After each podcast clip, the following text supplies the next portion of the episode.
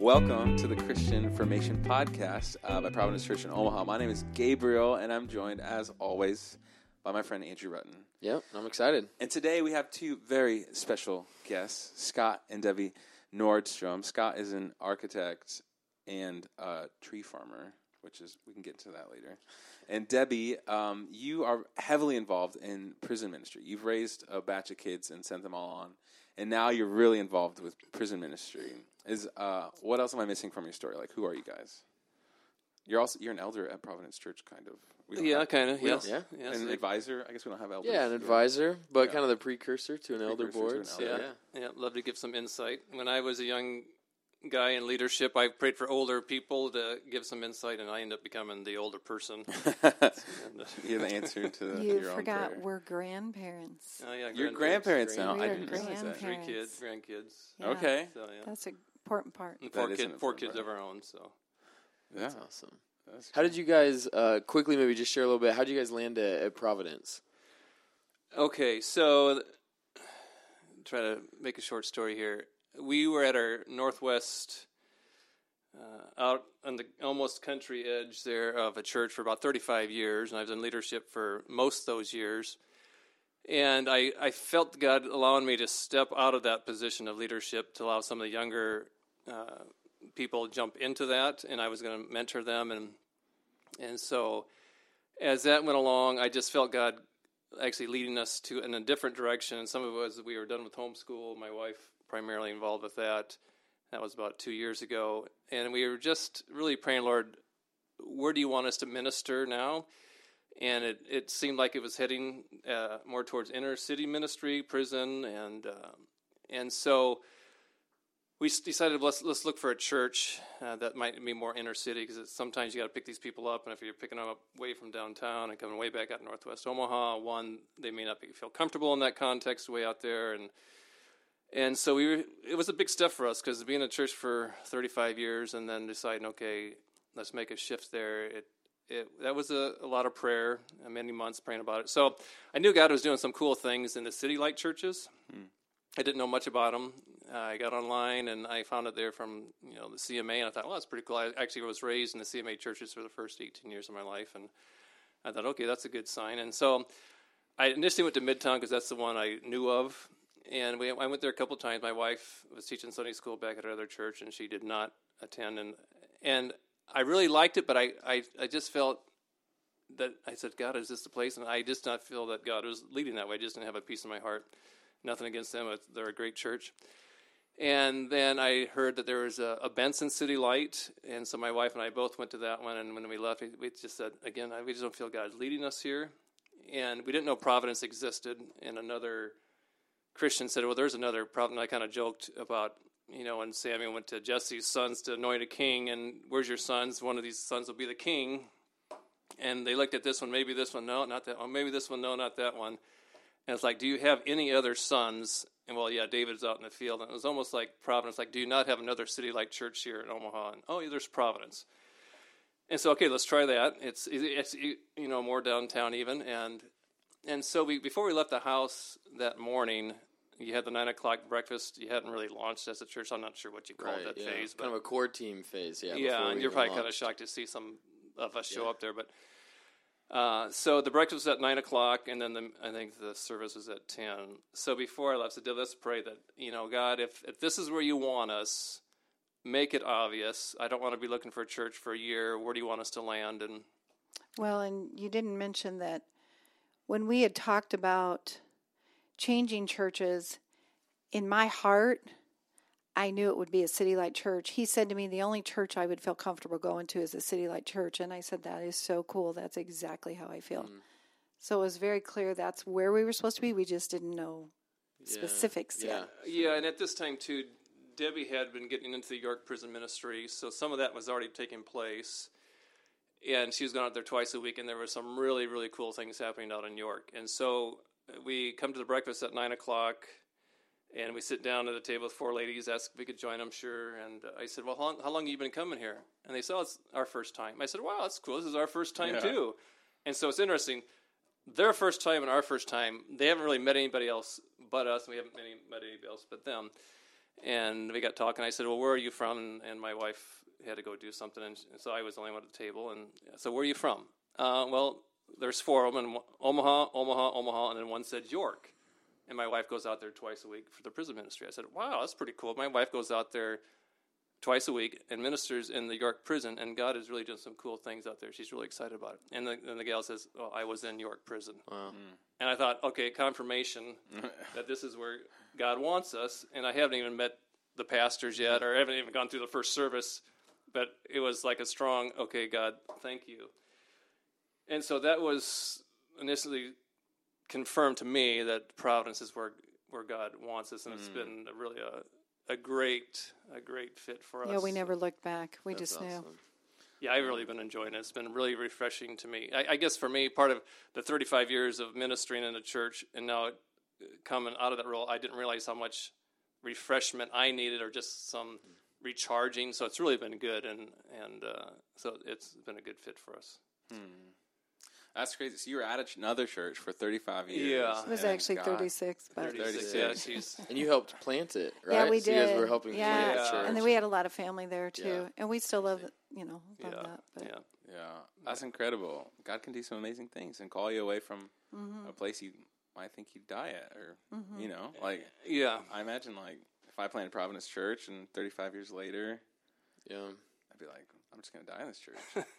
Not like in a bad way. Well, what's like, cool though is that know. it's the bigger body of Christ, and each church is moving in, hopefully in the same direction, and we're all Yeah. laboring together. So it's just a different part of the vineyard, so to speak, or location, and so mm-hmm. we're all serving the, the same Lord and Savior.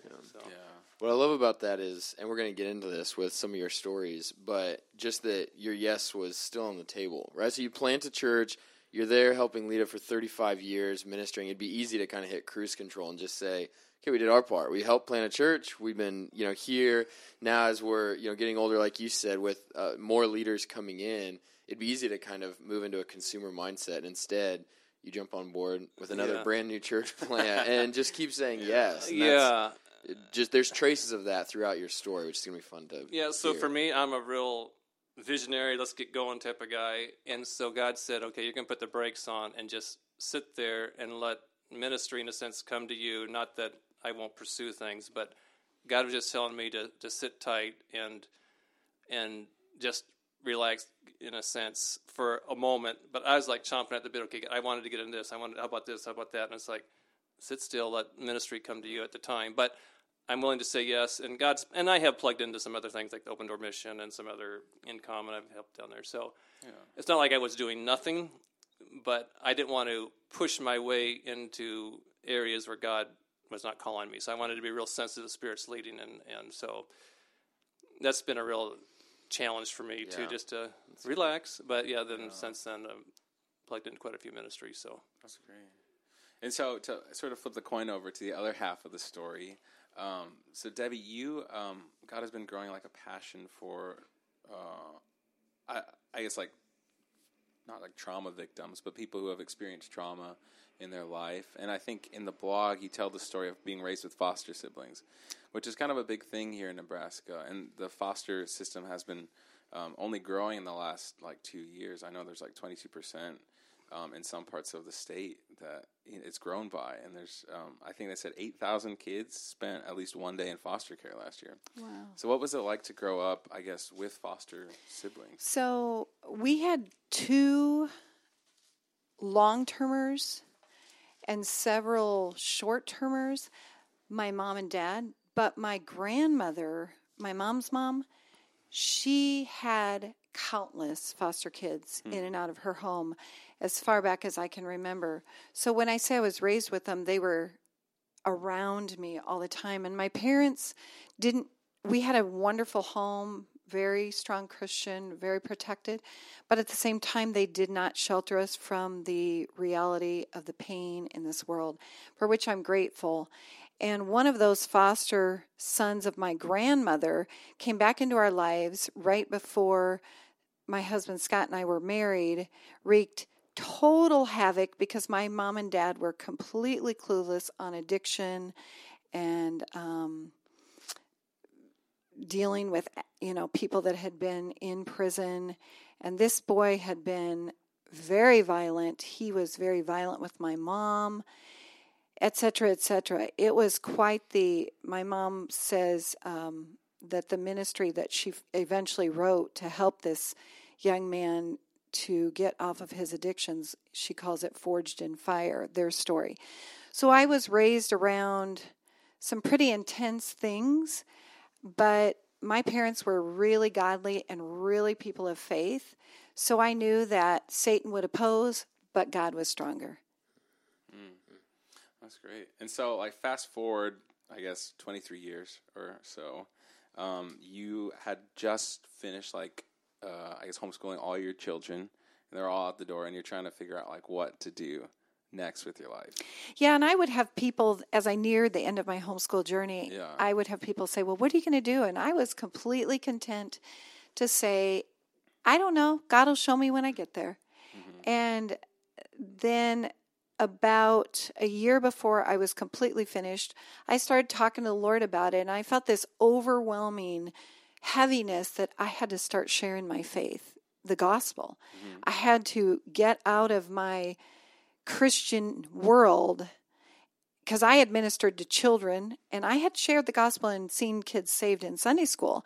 But beyond that, it was real limited. We live in the country, there's hardly any neighbors. I mean, there just wasn't much access. And I knew that I it was time for me to go all out sharing my faith. And so I told the Lord, yes. I said I would love to do that. I had a passion for that. But I said you're going to have to help me know where the fish are. So that's how this journey started. Yeah, that's great. And I think that's something probably a lot of uh, people in our church even struggle with. I know there's some people even in my city group that struggle with this. They're like, I, I feel like I just don't have any like non-Christian like friends. I just don't know where to to meet people or what to do. For you, like what you you mentioned this a little bit, but what did that like look like? Like what, um, like what did it look like to be only involved with like Christians? Um, I volunteered very heavily. I was in a lot of leadership positions in the homeschool community, and I felt that I was using my gifts for the Lord. So at that time, I think because my children were involved in that, I think that's exactly where God wanted me. It's not that I never shared my faith, it just wasn't my primary. I did a lot of discipleship. I did trauma counseling to people in the church, in fact, who had um, lost their way and were just struggling very hardcore because of life's problems. So I spent my time doing a lot of discipleship all those years. But now he said, You're going to turn to evangelism. And then, of course, discipleship follows that. Yeah, yeah, yeah. That's great. So what did like what happened next? Like how did you find a place um, that you were looking for to sort of be around people that didn't know Jesus? Yeah. So I knew that I had to get out of my house, obviously. So I started putting the word out to all my family and friends. Hey, this is what God's laid on my heart. Just let me know if you can think of any ideas, what I could do. Somebody said, Oh, get involved in a book club in the library. I looked into that. I was like, eh. Somebody else said, Go volunteer in the hospital. Oh, okay, you know, volunteer. And then I realized, now that wasn't going to be the right fit for me either. Yeah. And so eventually, my mom, who wrote the Overcomers in Christ program, she said, Well, maybe this is such a cool story. She said, Maybe the person who's leading Overcomers in Christ down at the Lydia House, maybe she'll want a co leader for her group. Oh, sh-. and I, I just kept saying, Okay. That's literally what I would say. Okay. Because I didn't know where God really wanted me. So I just thought, I'll just try some things. Yeah. So she asked this woman, and this woman said no, she didn't want a co leader. And I said, okay. And so then my mom said, well, maybe Chaplain Joy Stevens in the Douglas County will, maybe she'll want somebody to come in and start an overcomers group or something like that. So she asked Chaplain Joy, and Chaplain Joy said, Yeah, that'd be great. So she made an appointment, came over to my house. I met her for the first time, and she said, Well, what do you do? And I said, Well, I've spent years homeschooling and working with children, but I said, I also do a lot of counseling for trauma people, and just that's just what the Lord has laid on my heart. My mom does a lot of that. We're not trained counselors, but we have the Bible, we have Jesus, and we know the disease. It's called sin.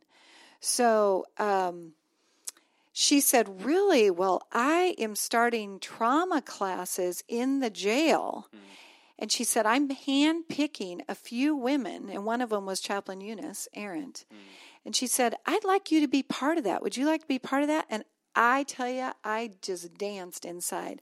I knew immediately that was where I was supposed to be. But what was so interesting about this story is I started with that trauma class. It was a five day class. And there is where I met my friend Lori, who I call a lifer with me. We're lifers for Jesus. And um, she walked in that class as an inmate with her head low. And immediately in my heart, I said, There's something different about that woman. She's not your average inmate. Then I found out, and I'll tell that story, you know, as we go along here. But I found out that was why I was in those trauma classes. I was supposed to connect with Lori. We were supposed to go for out there. Just it just blew open this whole ministry mm-hmm. in a great I way. just say keep going with it. Yeah, that's great. Yeah, So just I'd say continue your whole journey because it's a pretty cool story. Well, I want to know. yeah, well, what were you thinking at the time, Scott? Like watching your wife kind of, sort of, almost have like a, I don't know, a crossroads moment. No, I was actually pretty excited because we're we're praying together. God, what do you want her to jump into? And I knew part of that would probably direct me as well. Um, obviously, I'm, I'm an architect. That's my main responsibility, I, and I do that to the Lord too. So it's not like, oh, poor me, I'm not in ministry because Right, you minister as a, as your job Yeah. too. People need And- houses. yeah, and my time is limited, and we have a Christmas tree farm, and so. But what is so cool is I'm providing an atmosphere for her to minister, and I, and I sometimes I get jealous or envious because I hear all these cool stories that she's doing, and and but God encouraged me that you know two are better than one because they have a good reward for their labor. So even though I'm not the face of what sh- some stuff she's doing, we're laboring together, and and God gave me that contentment. Okay, don't worry about. I'm not. You know, we kind of compare ourselves with one another. Oh man, she's she's way ahead of me as far as what she's doing for the Lord, and and I got plugged into the Open Door Mission. I guess I'll jump into some of those stories, and and, and I I'm working with the Outreach Center, which is kind of the clothing and housewares and electronics and toys and Yeah. I'm back there sorting clothes, Yeah. baby clothes, zero to nine months. I'm like, but what was really cool is so the Lord gave me this verse um, in Bethany when the uh, house of Simon leper, when a woman came and put this costly, fragrant oil on the Lord, and the disciples saw it, and they were says they were just furious, like, why this waste? You're pouring this costly perfume on the Lord, and it says, for this fragrant oil might have been sold for much and given to the poor. But Jesus said, you know, she honored me and this. She was doing it for me. And so what I took away from that was the disciples saw what she was doing, that this ointment had greater value and potential to, to sell it and give it to the poor than to what she was doing with it. And so when I'm back there folding clothes, I could have easily said, I got more potential than folding baby clothes from zero to nine months, really. but it was really neat. The Lord gave me a complete contentment that, hey, you're doing this for me. And I'm back there just really excited. I'm, and I don't, you know, I'm not really good at sorting baby clothes, but, you know, I have these bins I'm throwing them in. And, and so I, the Lord gave me just a joy to do that. And then, and I've been down there enough now. I know how where everything's going. There's other people that have to do community service, and you got to clock in and clock out because they think you got to track your time. And and I said, you know, I I can get the thing to work, and I don't need the hours. And she goes, you mean you don't, what do you mean you don't need the hours? I said, I'm just doing this for the Lord. I don't need the hours. The the people that run the the program down there, and they're like, you don't need the hour. You're just doing this for. And they like shook my hand. They were so excited that I'm just coming down here to encourage and help and and I'm setting stuff on the on the floor, and one of the guys who have to do community service, that was probably one of the residents of the Open Door Mission. He goes, "Hey, do you know where this lamp goes?" I said, "Yeah, you, it's, it's over there on the shelf." And I'm talking very politely and respectfully to him, and he goes, "Wow, thank you for talking to me like an adult, because everyone around here treats me like dirt." I'm like, "Oh, wow!" Like, so it's just interesting. You don't even know you're making an impact on some of these people that you're rubbing shoulders with and talking to, but he just really appreciated just me treating him like a a person, Yeah. you know. Mm-hmm. So anyway, That's good. I'm excited that God's plugging me into things, and Debbie's obviously uh, more involved in some of these ministries than I am, but we're all ministering together. That's great. Thanks, Scott. Thank you for sharing that story. Yeah. Uh, quick highlight, guys. I love your stories so far, just because like this is like a picture of like what retirement like should be. Like not like you know like you could re- go to the beach and do whatever, But like you guys are investing your life into people, and that that matters huge. So anyway, uh, Debbie, would you continue telling us the story of Lori? I think you were about to go there, and then Yep. Okay, so during those five days, uh, we had enough connection. There was only a class of maybe four women. Maybe we started with eight, but by the end, Lori was the only one left in that room. The other inmates had either decided not to keep coming or they had different appointments. So at that point, Chaplain Joy said to me, I would like you to meet with this woman named Tina out of the class. And she said, I'm going to meet with Lori, but she said, I'm going to be gone. So would you meet with Tina and Lori for a couple of times while I'm gone, like one on one? And I said, Oh, yeah, I would love to. So I meet with Tina and Lori. The very first week after we met, Tina decided she didn't want to keep coming. She wasn't ready for whatever we were doing, talking about. And Lori and I met a couple times. We really connected. So then Chaplain Joy had said to me, Well, now I only want you to meet a few times with a number of women because we don't, there's so much need in here. We don't want to go too deep with just one woman. Well, God had other plans, and I just smile about that because I was put with then one other woman, and then pretty soon Chaplain Joy got busy with the American Bible Society, who does these trauma classes, and she basically just went a whole other direction. And I never did help her teach another class.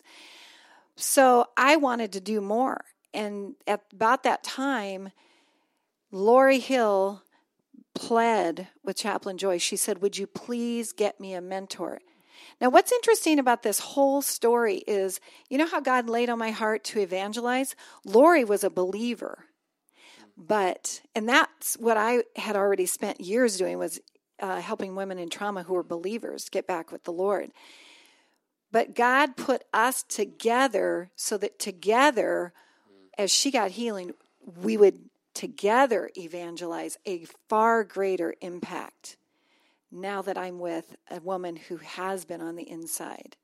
So it's so cool how God said, You're going to evangelize, but you're going to do this first because I have somebody I've got to come alongside you. So I meet with Lori. So she begs Chaplain uh, Eunice or Joy, sorry, for a mentor. And so she said to me, "Would you meet? Would you continue to meet with Lori?" And I said, "Oh, I would love to." Well, Lori later told me she's a black woman. She said, "I didn't even like white women. I didn't trust them." And she thought, God, what does this woman know? She's very funny and she loves to tell the story. What does this woman know about my life? She ain't done none of the stuff I've done. What does she know about drugs? What does she know about the inner city? What does she know? And then she said, and I said to God, but God, I'm desperate. And if that's who you provided, I'm going to take a chance. So I didn't know she had that heart. Now, I don't have any prejudice issues at all. We were raised around all colors, all we were just taught you just love because Jesus loves, and that that's all. So she eventually told me, she said, I really had this hang up with you being a white woman. And I said, Really? I didn't have any, so it was reverse prejudice. But God erased that so much so that now she says, she tells people I'm her homegirl. It's so funny. And she says I'm her sister. And when she finally came out of prison, on the way home, I confided in her. I said, Lori, you need to know something. Because you're supposed to keep your personal life separate from your ministry when you're in prison. Mm. I said, You need to know something. We have a Christmas tree farm. And if you saw what we had, you would think that we were really well to do. I said, But I want you to know something. It, every bit of it belongs to the Lord. So what's mine is yours. And you are free to use any of it for what you want to use. You bring your family out, it's yours. And she said, The same with me. What's mine is yours. So it has just been because I sometimes fear that they're going to put me in a box and say, well, she couldn't ever understand my poverty or my need because she has all that. And it's so far from the truth because I know it's all from the Lord. So going back to Lori, as we met in the inner sanctuary of that Douglas County Jail, there's a there's a private room you can meet in. And we met for months. I started meeting with her probably in August of 16 and or maybe September. She moved out to York at, in the end of February. And another huge God story we did not know that people couldn't get into York previously. Nobody could get into York. The chaplains were saying, How did you do that? I'm like, I don't know. I just contacted the religious coordinator and he said, Well, do da da da da da. I provided the paperwork and here I am.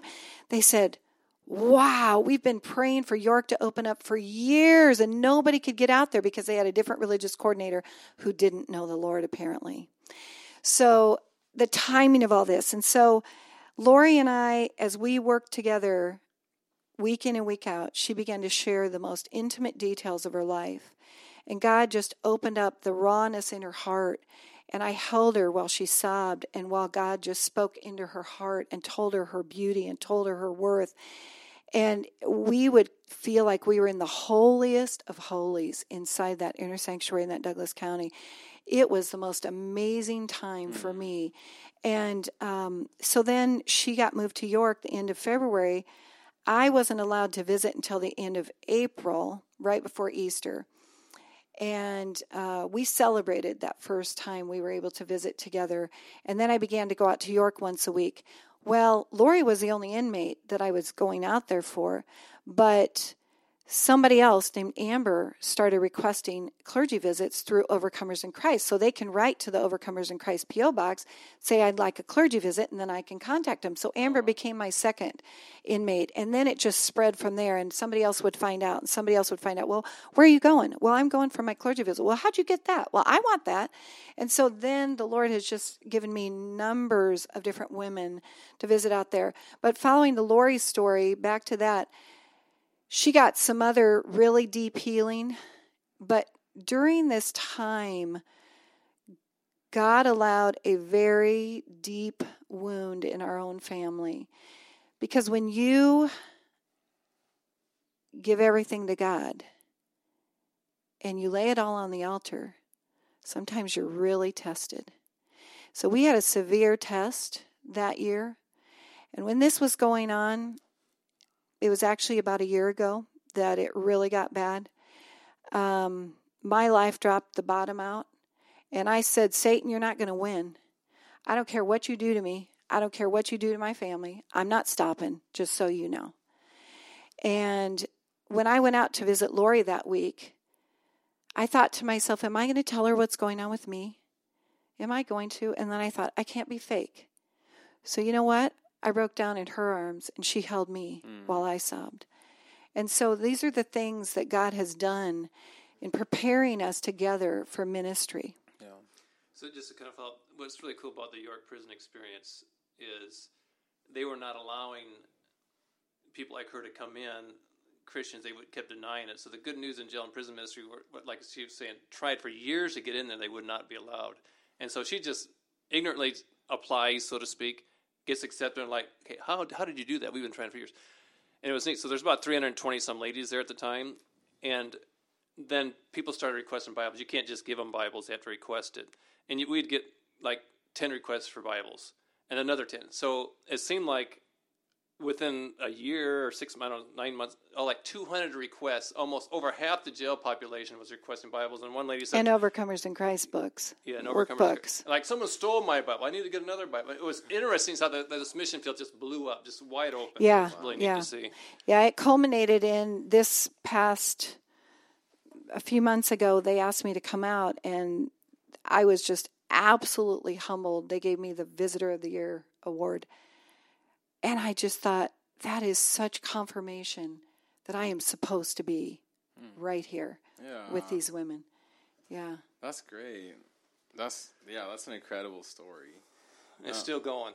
And it's still yeah. going. yeah. And like just to fast forward a little bit, um, so you and Lori have been working together doing Overcomers in Christ, which is amazing to see that uh, your lives have just grown so much together. Um, and you guys are totally different from each other.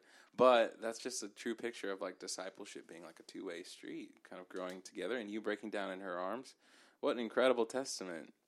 Um, but to sort of bring this down to like the ground floor for our people, um, what like what advice would you give to people who are at a crossroads? Maybe they're about to become empty nesters. Mm-hmm. Um, like, how would you advise them to consider their life for God's glory? Well, one thing the Lord has been teaching me is I had a misconception of what I thought was significant things to do for the Lord. I want to do these big things. I wanted to change the world, which is a great attitude and great heart.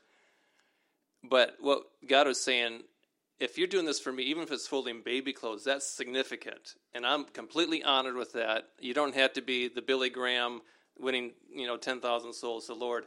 If I've called you to fold baby clothes behind the counter, no one sees you in the back walls, but you're doing it for me, that's significant. So the Lord really kind of broadened my uh, understanding of what pleases the Lord and what's significant to Him, and be completely content. If you're the the mom taking care of four kids that are screaming at you and you're changing diapers, that's what He's called you to. That's significant, and be content yeah. in that. Mm-hmm. But then there's times where you might have some extra hours. Okay, Lord, where do you want me to go from there? And um, I just part of obviously Debbie's gifted the way she is. I'm gifted a little differently and wired a little differently. I, I think of Moses when he stood before the burning bush, and it's like, how am I going to deliver these people? And God said, well, what's in your hand? And he had his staff, and that's what he did for a living. He says, I'm going to use you. We use what's in your hand, mm-hmm. and that mm-hmm. kind of always stuck with me. It's like, what's in your hand? It's like, well, what are you currently doing? What areas can you explore? And as you're you know, we're saying that God moves or steers a moving object. And as you're moving forward and saying yes, God sometimes steers you a little differently. It's like, oh, this is pretty cool. I didn't even think of that. Mm. And hmm. so, yeah. But just this the significance of God's values, even these little things, and I kind of disregard them as not important. Or if someone else is doing that, they could be they could be doing more than that. But God says, you know, I'm honored with that, and you know, so you'd be thrilled. Well, and my answer to that would be that what God did was He took what I already had learned in life. I had already been a teacher.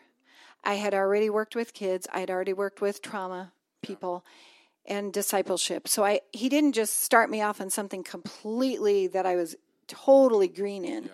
But I'd never done prison ministry. I didn't set out to do prison ministry. I set out to evangelize. So what he did was he took all of my background together. I f- saw this after I was already involved in prison ministry. I'm like, huh, isn't that interesting? I'm teaching recovery issues in new community through Bible teaching.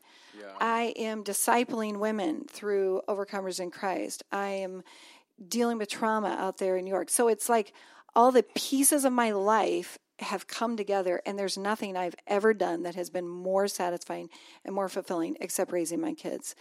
And the other thing is um, the the funny part of all of how God works is I came full circle when the first ministry my mom had knocked the door on was, Do you want to lead, co lead a, a group down at Lydia House? After I was already involved in Douglas County, already involved in New Community, already involved in York, mm. they added a second Overcomers in Christ class down there. And my mom called me up and she said, Would you teach one of these Overcomers in Christ classes? And so I ended up back at the Lydia House. Had I started at the Lydia House, I think I would have missed all of this other that God had for me. So now Lori and I co lead some of the classes down there. And I see those women coming out of prison or coming out of county jail, or I see them at New communities, So I'm very in, networked into that world. Yeah. And it's just to me so interesting how God sometimes takes a no to give you a yes to later on give you the original yes yeah. that you asked for. Mm-hmm. So, Debbie, say there's somebody who comes up to you and they might be feeling God drawing them to, to something, to say yes to some sort of ministry, and they feel ill equipped, they feel scared, they feel like they've never um, been trained for something like this, um, but they feel like God's calling them there. What do you tell them? How do you how do you help give them the, the courage to say yes when when it might feel overwhelming or daunting? Absolutely. Everybody doesn't have the training, but anybody can get training. And there is lots of training out there. Um, I know, for example, Chaplain Eunice with Good, with Good News Jail and Prison Ministry and New Community, she's all about training and equipping.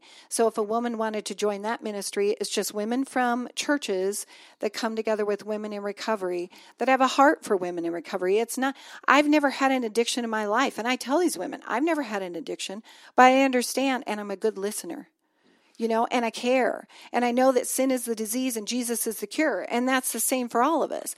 And so they really accept me into their world because they think it's like going into a foreign culture. if you're willing to learn the language, Andrew, then they're willing to receive you. These women, some of them are the most open women I've ever met in my life. I've never had the trauma they've had. I've, but you don't have to. If you have a heart like Jesus, He will give you what you need, even if it's just a listening ear. You don't even have to have the answers. If you're just willing to sit alongside a weeping woman, that's what they're looking for. Mm. Somebody to be with them. You know how it says, remember those who are in prison as if you were there with them.